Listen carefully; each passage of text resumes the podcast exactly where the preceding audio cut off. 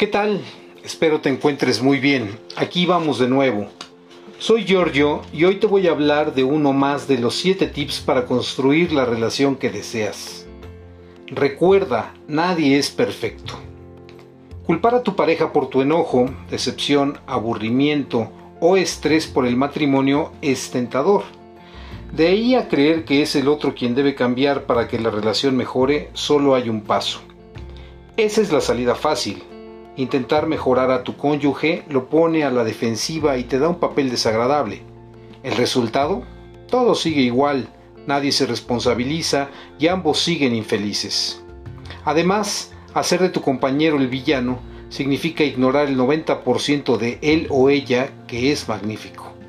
La verdadera solución, transfórmate. Cuando aceptas tus defectos y buscas lo mejor de tu pareja, la magia sucede.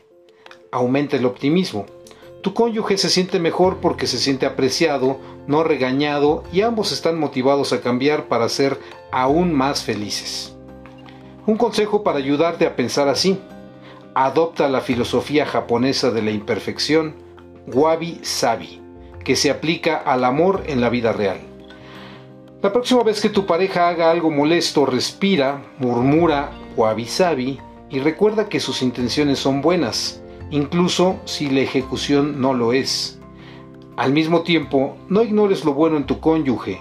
Cada día del mes elige algo grande o pequeño que te guste de este idilo. Por ejemplo, mi esposa es atenta o mi esposo me hace reír. Luego piensa en un acto específico que lo respalde. Sacó el contenedor de basura la semana pasada.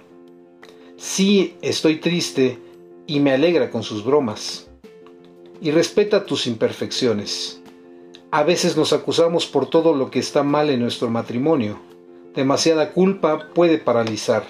Así que piensa en las cualidades que valoras, afirma que las tienes y busca ejemplos reales.